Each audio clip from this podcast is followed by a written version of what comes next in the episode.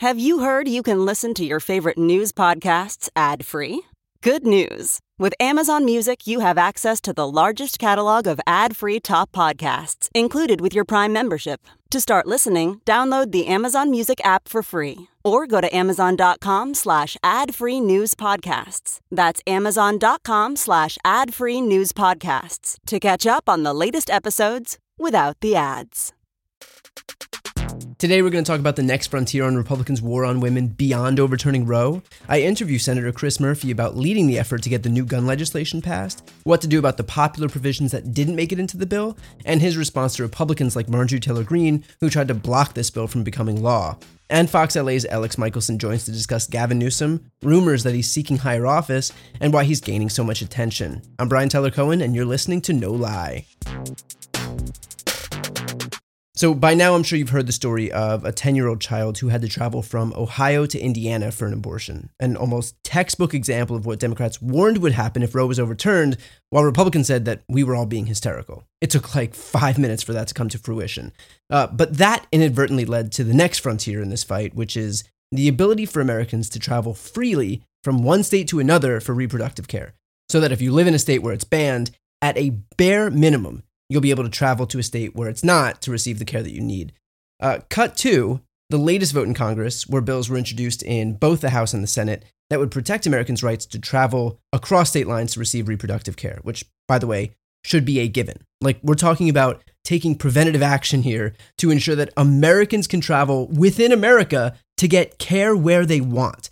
Like, the idea that we need legislation protecting your right to travel freely in this country is just unto itself, like, dark. Uh, but here's what's worse. In the Senate, where Democrats tried to pass that bill with unanimous consent, it was immediately blocked by Oklahoma Republican uh, James Lankford. And in the House, of the 208 Republicans who voted, 205 of them opposed that bill. To be clear, 205 Republicans voted against the right of an American to be able to travel to another state in America. You know, there was this ad that uh, that that my friends over at Midas Touch put together a month or two ago that you might have seen where a couple of cops pull over a car and there are two women inside and they're super nervous. And the cop asks if one of them is pregnant. And one woman freaks out and the cop rips her out of the car. And know, I thought the ad was great. It was really well done. And Republicans just decided that it was Democrats being hysterical.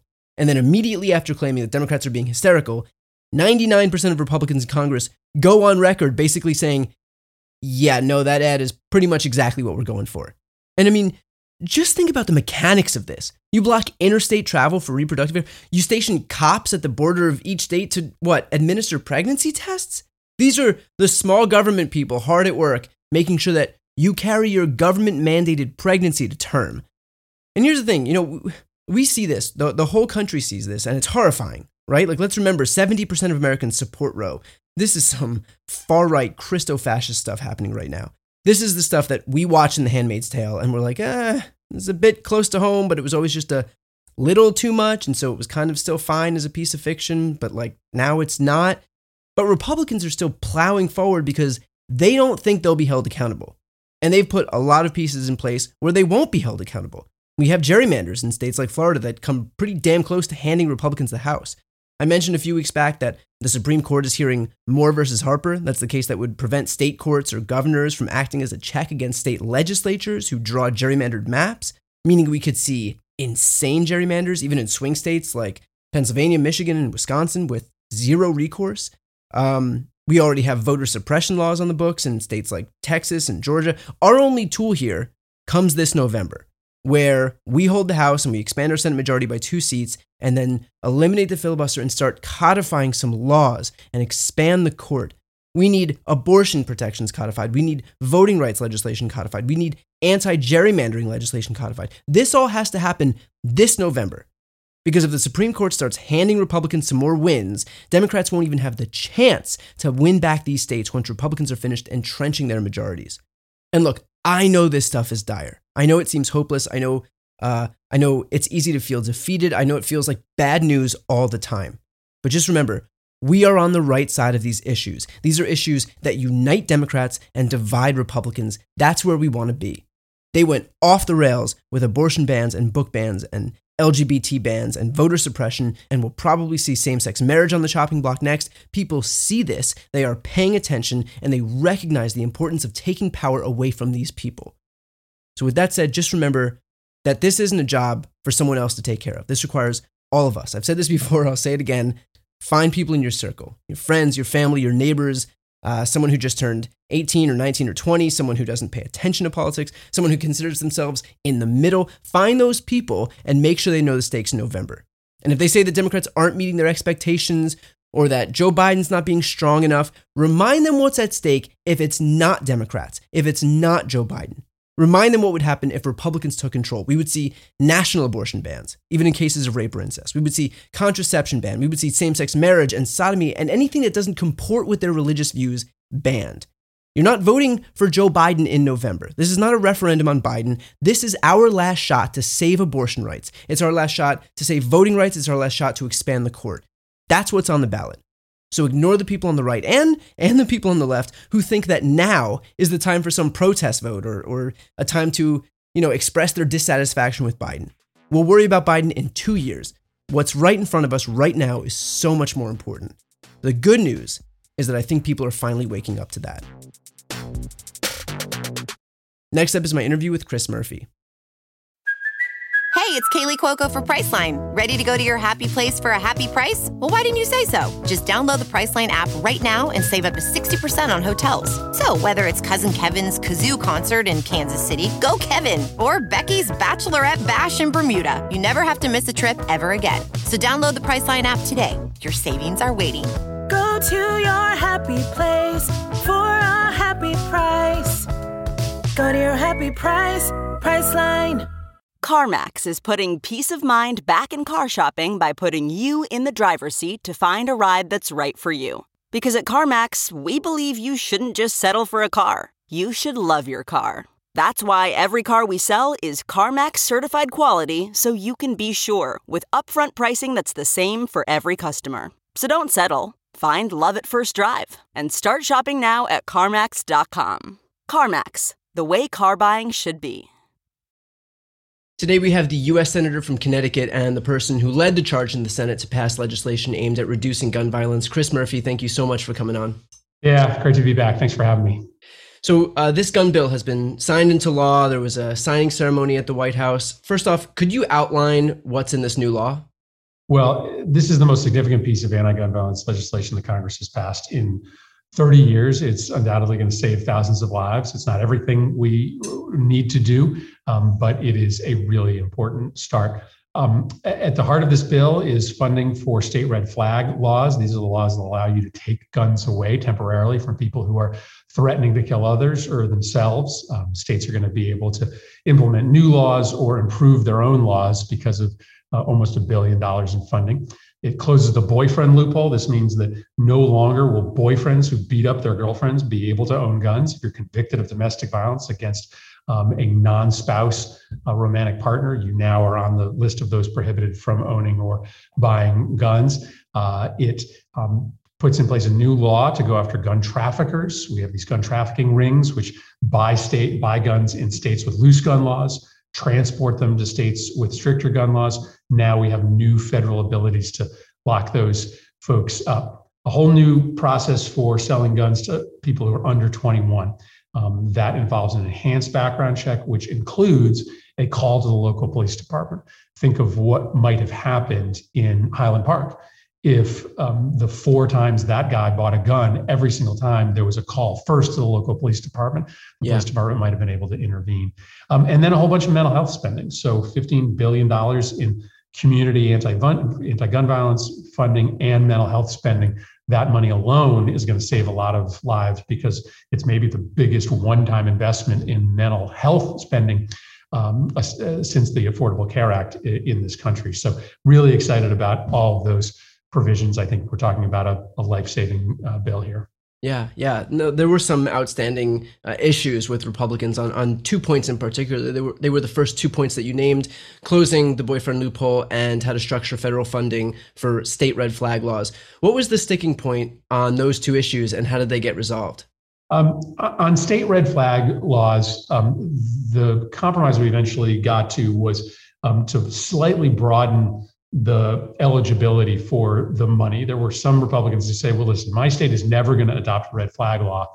Um, shouldn't I be able to use some of that money for other court based anti violence initiatives? And so we said yes to that request. And so the red flag law money is technically um, also eligible to be used for a narrow set of other court based interventions that could reduce violence. Uh, on the boyfriend loophole, um, the Republicans said, well, listen, um, if you get convicted of a felony and you get your gun rights taken away, every state has a process by which you can apply to get your rights restored. And that's true. You can get your voting rights and your gun rights restored. Because we actually don't take any rights away if you commit a misdemeanor, there's really no well defined path in the states to get your rights restored after a misdemeanor. So we had to set up a sort of new pathway in this bill to get your gun rights back after a misdemeanor domestic violence assault. And so what we said is that if it was your first offense and you commit no additional violent offenses after five years, you can apply to get your uh, gun rights restored. And that was something that the domestic violence groups were comfortable with. It's consistent with state laws around felony restoration. And it was, you know, one of the creative compromises we had to make um, I think, a, a, very reasonable compromise yeah. in order to get this uh, bill passed. Now, just on the issue of red flag laws, a little a little deeper on this issue, the House tried to pass uh, a federal red flag law, and 201 Republicans voted against it. So, in terms of offering up federal funding for states to enact these laws, how do you depoliticize the issue so that states actually do enact it? Well, I actually think that the very act of you know 15 Republicans and um, a number of Republicans in the House voting for this law will hopefully signal to Republican state legislatures that there's really um, nothing to be scared of.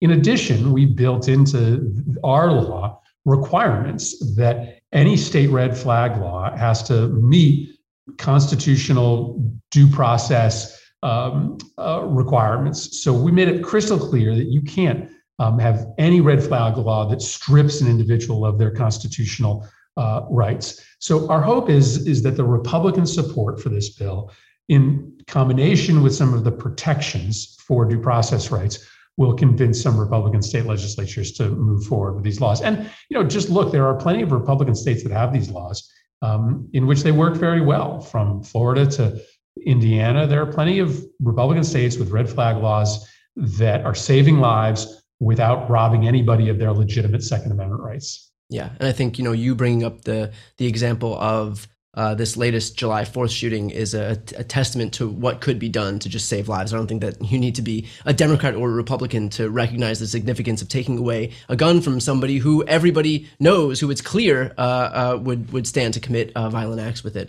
Um, just a question on on a Republican response to this, and I'm going to use I, am almost sorry to sorry to do this to you, but I'm going to use Marjorie Taylor Greene's tweet. She had tweeted, "The Senate Republicans are everything wrong in the GOP. Too many of them have helped Joe Biden pass his America Last agenda, even more than the progressive Democrats in the House.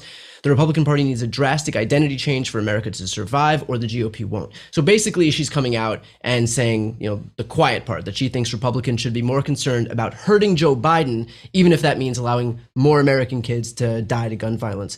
What's your response to not only her, but just Republicans more broadly who are echoing this sentiment? Yeah, I, uh, ultimately, you have to decide what your loyalty is to, right? Are, are you an American first or are you a Republican first, right? Is your loyalty to the Constitution or is your loyalty to Donald Trump? I mean, my loyalty is to my country. My loyalty is to my state. My loyalty is to the Constitution. And you know, when I go back home, I don't hear a lot of people talking like Marjorie Taylor Greene.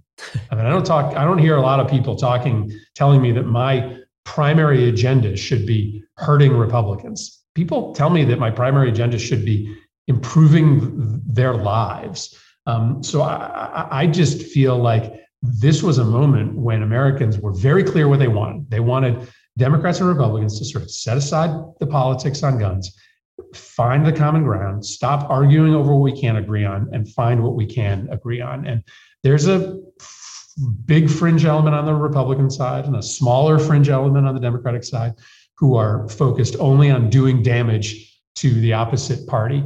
Um, but that's not where 90% of Americans are. And I'm just super confident of that. Why do you think Republicans decided to come to the table now after ignoring so so many mass shootings before and offering up thoughts and prayers while actually relaxing gun laws in most states? Why why now and kind of what does that say more broadly?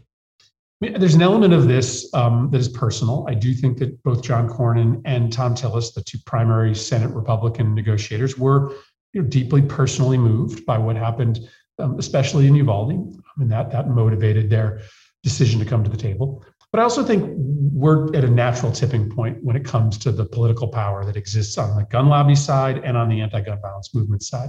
It's heartbreaking it's taken 10 years for that shift to happen. Yeah. But there simply now are more of us.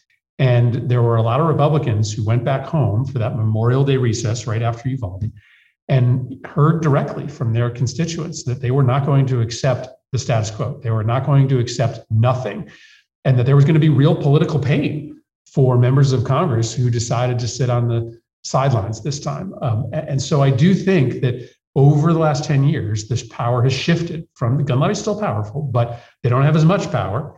And the anti gun violence movement and parents have a lot of power. And I think that is what ultimately made the difference this time.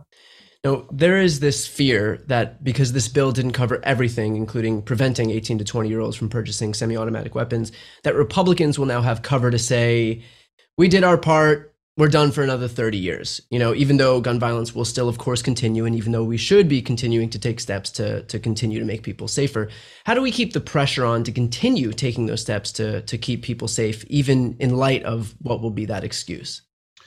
Well, I, to the extent an element of this argument is, uh, and I hear it, right, that people make this, is we shouldn't empower Republicans um, because they vote for things that make the country better off. We should reject that wholesale. Um, we should be in the business of passing things that make people's lives better. And if that involves Republicans voting with us, great. But on the broader worry, which I understand that this was our one shot and and so we should if we only have one shot we should hold out for everything um, one um, this is a moment where we actually have the white house the house and the senate that sort of th- that arrangement may not exist again for the foreseeable future. So we should take advantage of what we have today. But more importantly as i study great social change movements once they get their first victory they very quickly get more, right? Whether it's the marriage equality movement, the civil rights movement, once you get a taste of victory, once the movement sees what action can achieve, once the other side understands that the sky doesn't actually fall when you support reform, all of a sudden more is possible. And, and that's the moment that I believe we're at when it comes to this movement. I think it is now much more likely that we are going to pass further reform after getting this bill done because our movement is empowered and the Republicans who voted for this are going to see that there's actual real political benefit to voting with us and they will do more of it in the future. I'm reminded of the ACA, which they tried to attack what more than 70 times, and it's so popular now that it's actually a death knell for for Republicans who try to campaign against it. Look at the 2018 midterms. I'm also reminded of uh, this latest, uh, you know, union drive where uh, the first Starbucks got unionized, and now we have like hundreds of them. And so, right. so I think like yeah, in terms of these like tipping points for for good social change, I think that's a, a testament to that. I just want to mention one more issue that I think is especially outstanding. It's it's one that I touched on earlier, and that's the issue of 18 to 20 year olds uh, being able to purchase these weapons. That's obviously one of the most popular provisions uh, that's still outstanding.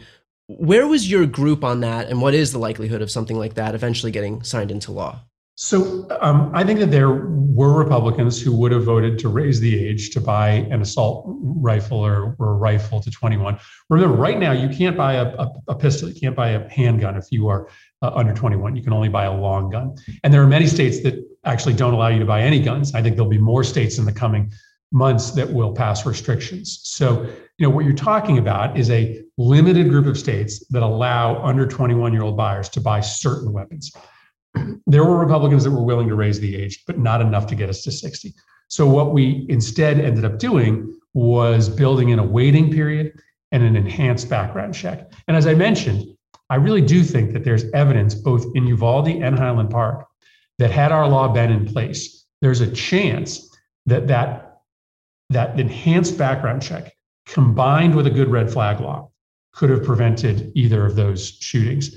Um, but this is clearly a very popular um, uh, provision, just simply raising the age to 21. I think a lot of states will get it done. Uh, and I wouldn't be surprised if there's a vote in Congress to do this in the foreseeable future. I think a lot of constituents are going to demand that we continue to build upon that enhanced background check.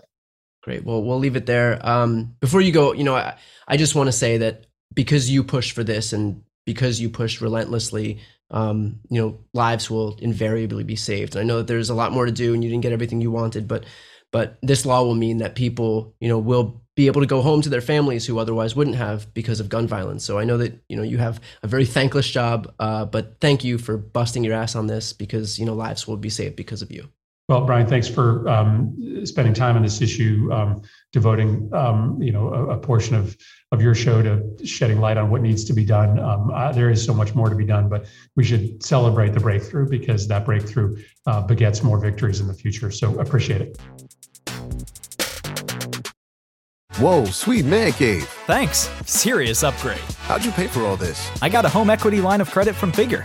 I was approved in five minutes and had funding in five days. Wow, that fast and easy? Yep. The application is 100% online, plus no out of pocket costs. Just fast access to the cash you need. How do I get started? Go to figure.com and get that serious upgrade. Figure Lending LLC, DBA Figure, Equal Opportunity Lender, NMLS 1717824. Terms and conditions apply. Visit figure.com for more information. For licensing information, go to www.nmlsconsumeraccess.org. I normally find bras to be so uncomfortable and constricting, but Skims has changed that. You know I love Skims underwear, so I finally tried their bras, and Skims has delivered again. Skims bras are worth the hype for the amazing shape and support they give, but what I wasn't expecting was how comfortable they are too. I've tried so many bras in the past, and the main issue that I have is that they weren't supportive enough, to the point where they felt slouchy. I love my Skims wireless form bra because it's so comfortable and supportive. The older I get, the more I care about actually being comfortable in what I wear every day. And with my wireless form bra, I no longer have to sacrifice my comfort for the support I need. Shop Skims bras at skims.com, now available in 62 sizes, 30A to 46H. Plus, get free shipping on all orders over $75. If you haven't yet, be sure to let them know we sent you. After you place your order, select podcast in the survey and select our show in the drop down menu that follows. Thanks again to Chris Murphy. Now we've got the host of Fox LA's The Issue Is, Alex Michaelson. Alex, thank you for coming back on. Thank you so much, Brian. So you were the only California reporter to go to DC this past week to cover Gavin Newsom. You spoke with him four times. What were some of the moments that resonated most with people after those interviews aired? Well, it's interesting. Of, of, all the meetings that he talked about, he said one of his favorites was with your last guest, Chris Murphy, uh, who he spoke very um, favorably of, said was a hero to him. Um, and he was especially passionate about some of the gun legislation that California is working on and working with Chris Murphy on ways to sort of do that on a bigger scale, saying that what the Senate is doing is clearly inadequate given the situation, but he's grateful that something's happening after there. Um, I mean, I think the most sort of striking image that I'll remember and that I think most people will remember is just the image of him walking into the West Wing and, and the timing of it. Uh, you know, it coming just days after a New York Times poll showed that two thirds of Democrats want somebody other than Joe Biden to be the nominee in 2024, which leads to the question who is that person going to be? And could it potentially be him? And then he literally walks in the door of the West Wing to go meet with the, the White House chief of staff and to meet with the president's wife. Um, it, it was uh, quite an image um, at, and a culture that is driven so much by by images on TV and social media and, and all the rest of it. Well, j- just on that moment alone, like you have that image, and that and that was striking to me too. Like obviously, everybody who saw that and and recognizes how much Gavin Newsom's been in the news lately, just like that image of him walking into the West Wing. Did that happen? by accident i can't like i can't imagine it did but well i mean it, it happened we knew that he was entering and, and we told them that we'd like to get a shot of that and and they have the option of sort of taking a walk where they there is a shot of that and they have an option of taking a walk where there isn't and for that instance they took the option of there being a shot of that uh-huh. which we which we certainly appreciate as uh, people that traveled you know all this way um, to, to to be there and when he was leaving his meeting with Ron Klain, the White House chief of staff, he had the option of walking in a way where he could come and talk to us or walking in a way where he wouldn't. And we're grateful that he, he took the way where he walked and, and did talk to us and talked to us about what Ron Klain uh, and him talked about. He said they talked a lot about homelessness and immigration and other ways that federal government and the state of California can work together. And, and Ron Klain, the White House chief of staff, retweeted my story about that, saying that, that they had a great conversation. So um, both the White House and Governor Newsom seem to be trying to send out a very clear picture that they are working together and working together for the betterment of Joe Biden, the current president of the United States, um, and trying to support his agenda. Obviously, that raises the question, and this is the question that, that everybody's asking, so we might as well just talk about it right up front. You had asked Newsom, not only this time, but a number of times before this, if he was interested in running for president. Here's what he said this latest time that you asked him. And you know, there are a lot of people that are talking about you running there and potentially being comfortable there. What do you say when you see that? There's no part of you at all? No, because I, I don't know. You know, it's it's one of those things. I I've tried to say no, no way, in every way I possibly can, including saying sub. I don't know what else. I don't know what language. In fact, I may need advice and counsel. what's the language uh, to express absolutely no? It's just fodder. It's made up, and it is, frankly, uh, it's not helpful. It's not helpful to any of us, and uh, and it gets in the way of of things we should be focused on. So you sold or what? well, the one thing, uh, if, if, he's asking for my advice on what he should say, um, I mean, he, he hasn't said fuck no. So that, yeah. that could be one other thing that he could add to put even more emphasis on it. Um, uh, look, I, I, I mean, I don't know. And the honest truth is, I don't know if Joe Biden has totally decided whether he's going to run or not. Right? I mean, he said that he intends to run. That's a legal word. He can't actually declare for running because then a bunch of campaign things go into effect. Um, but I, I, talking to a lot of the folks there privately, I mean, it seems like they're under the impression that he is running, that he is intending to run. Um, I don't think that a final, final decision on that is going to be made probably for another six or seven months. And so until that happens, like the political world is sort of frozen.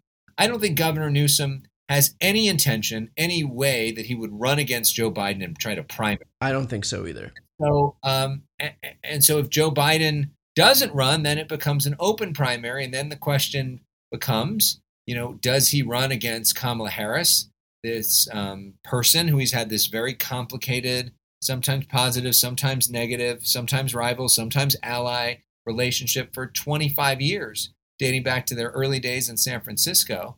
Um, there are indications in polls right now that he would do better than her. Um, there are indications, I think, from the political consultants that have worked for both of them that they would be more inclined to work for him. That being said, uh, if you look at the early Democratic primary schedule, um, with South Carolina uh, having an even bigger role than it did last time, um, the, the party is moving to put even more of an emphasis on African American women as uh, a key voting bloc early on, perhaps the key voting bloc early on. And the question is would they be supportive of a wealthy white guy from California yeah. over the first African American vice president? We know that Kamala Harris was not polling especially well in South Carolina the last time around, that they were more supportive of Joe Biden. We know that she wasn't polling very well in California the last time around. Part of the reason that she dropped out of the race. Um, that being said, she's still the incumbent vice president, and that would it would be quite something for for him to challenge her in 2024. You know, the whole thing with Newsom, the reason I've covered him is that he's willing to fight. That's been a huge theme uh, in this whole thing. I think we desperately need that. Is that who he's always been? Is he is he leaning into that now? What do you think? Yes, that that is who he's always been. He's always been trying to be kind of a few steps ahead of where things are going um, and kind of lean into things. I mean, the, the beginning of his political career when he got so much notice was uh, shortly after he took over as San Francisco mayor when he started marrying same sex couples in California, um, which was then there was a legal challenge and then that those were stopped. And then there was Prop 8 in California, where gay marriage was made illegal. And then years later, of course, the Supreme Court um, made it legal. In California, but but he's kind of taken try, he he prides himself on being first first in the country to do a lot of things. A lot of his announcements are we're first we're taking the fight to them. And i think that's how he sees himself. And i think he sees right now politically that there's a real hunger for that. There's a hunger for somebody to take it to the opposition. He thinks that the democratic party has been too often on the defensive not enough on the offensive he thinks the Republican Party has been much more effective at winning political arguments by being more ruthless and being more strategic. And he thinks that the issues are too important to let them do that. So it's time to sort of change the game a little bit. And that is a different mindset um, and a different generation, too. I mean, Joe Biden could be his father. And Joe Biden is a man of the Senate uh, from a different time in the Senate where there was a lot more bipartisan compromise and a lot of people got together more and, and there wasn't as much acrimony. And Gavin Newsom, I don't think, has that longing from a different era. And the other thing that Gavin Newsom has as an advantage over Joe Biden, which is not Joe Biden's fault, is that he's got a Democratic supermajority in Sacramento. Republicans right. literally uh, cannot do anything to stop anything. Uh, they have almost zero power whatsoever. So the governor has the ability to do things in a pretty dramatic way that the president, with 50 Democratic senators, if we call them all Democratic senators, doesn't necessarily have, have the ability to do. And so, in, in, that contrast, too, not only the age contrast, but the contrast in substance and what he's able to pull off. Um, yeah. Is is quite something with with the president, and and that's really in I think Governor Newsom's favor. Yeah, it's it's almost. I mean, it's not it's not Biden's fault because you know he's dealing with a different composition uh, in the in the House and Senate, but it really does still lend the optics of like Newsom's strength in that he can push forward anything he wants to with with those supermajorities. You know, to to the point that you just made, like why does this seem so difficult for Democrats? Democrats are the last thing standing in the way of authoritarianism. We are watching as Republicans broadcast to the whole world that there's going to, you know, strip women of their bodily autonomy, that they want fewer people to vote, that they think decisions legalizing gay marriage should be overturned. This is a fucking five alarm fire. Why is the Democratic Party having so much trouble meeting this moment? by the nature of, of what the party is. You know, the old school expression that uh, Democrats fall in love, Republicans fall in line. Um, I think the Republicans for decades have been more used to this idea that certain principles, like lower taxes, like abortion is bad, like we need more conservative judges that are more pro business, big principles that everybody agrees on, and then sort of the rest of the stuff doesn't really matter that much. And it's more, as long as we stick together on those big things, it's going to work. Democrats are so focused on this interest group or this person or this racial quota or this being checked off or you offended me here or you can't do this. There's this purity test. And this is something Barack Obama's talked a lot about with disgust, uh, where, you know, there's this look for perfection, and perfection is not possible. It ever uh, is certainly not possible in, in the current political system that we have set up in Washington. And, and yet, there's this sort of grassroots Twitter mob angry cancel thing that it, it has turned out to be like like a suicide bomb um, because it's preventing victories. I mean, we saw so much of that in 2016 with Hillary Clinton, with progressives. I saw it at the Democratic uh, convention uh, which had so many Bernie people that were like refusing to support Hillary Clinton there at the convention. And it's like, okay, guys, so who you got Donald Trump? That was better? Really? Really? Donald Trump was better? Neil Gorsuch and Amy Coney Barrett and, and Brett Kavanaugh is better than you know Judge Merrick, Justice Merrick Garland or whoever else Hillary Clinton was going to appoint to the Supreme Court. I mean, that seems insane and and yet people st- still have not learned their lesson in some cases.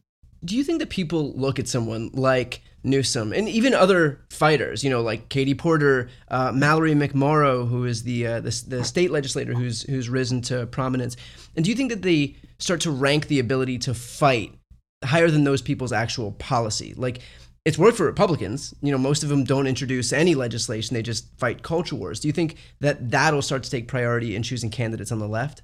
the performative nature of it. I mean, I think that it looks like we're we're headed that way. Of course, Governor Newsom would contend that he has done a lot in terms of Right. legislation, and he has because he's got that supermajority. But it's not just Governor Newsom. I mean, we're, we saw J.B. Pritzker, the governor of Illinois, getting a lot of attention uh, during a recent trip to the White House as well, um, and similar questions and similar thoughts there about this idea of, of Democratic governors who are able to do things. Uh, and it, it was striking in talking to some of the top political reporters while I was in Washington this week with the Washington Post and New York Times and CNN and other outlets. And they, they all are really focused on that sort of narrative arc of Democratic governors and their ability to govern, and President Biden and his inability to do much uh, because of the situation in Congress and the Democratic base's frustration about hearing that I can't convince Joe Manchin and Kyrsten Sinema, so nothing's going to get done. That's a very tough uh, message to. I mean, it's hard enough to blame it on the Republicans, but it's very difficult politically to say, well, you gave us a Senate majority and a House majority, but we can't get our, our own stuff together. So sorry, you're not getting anything.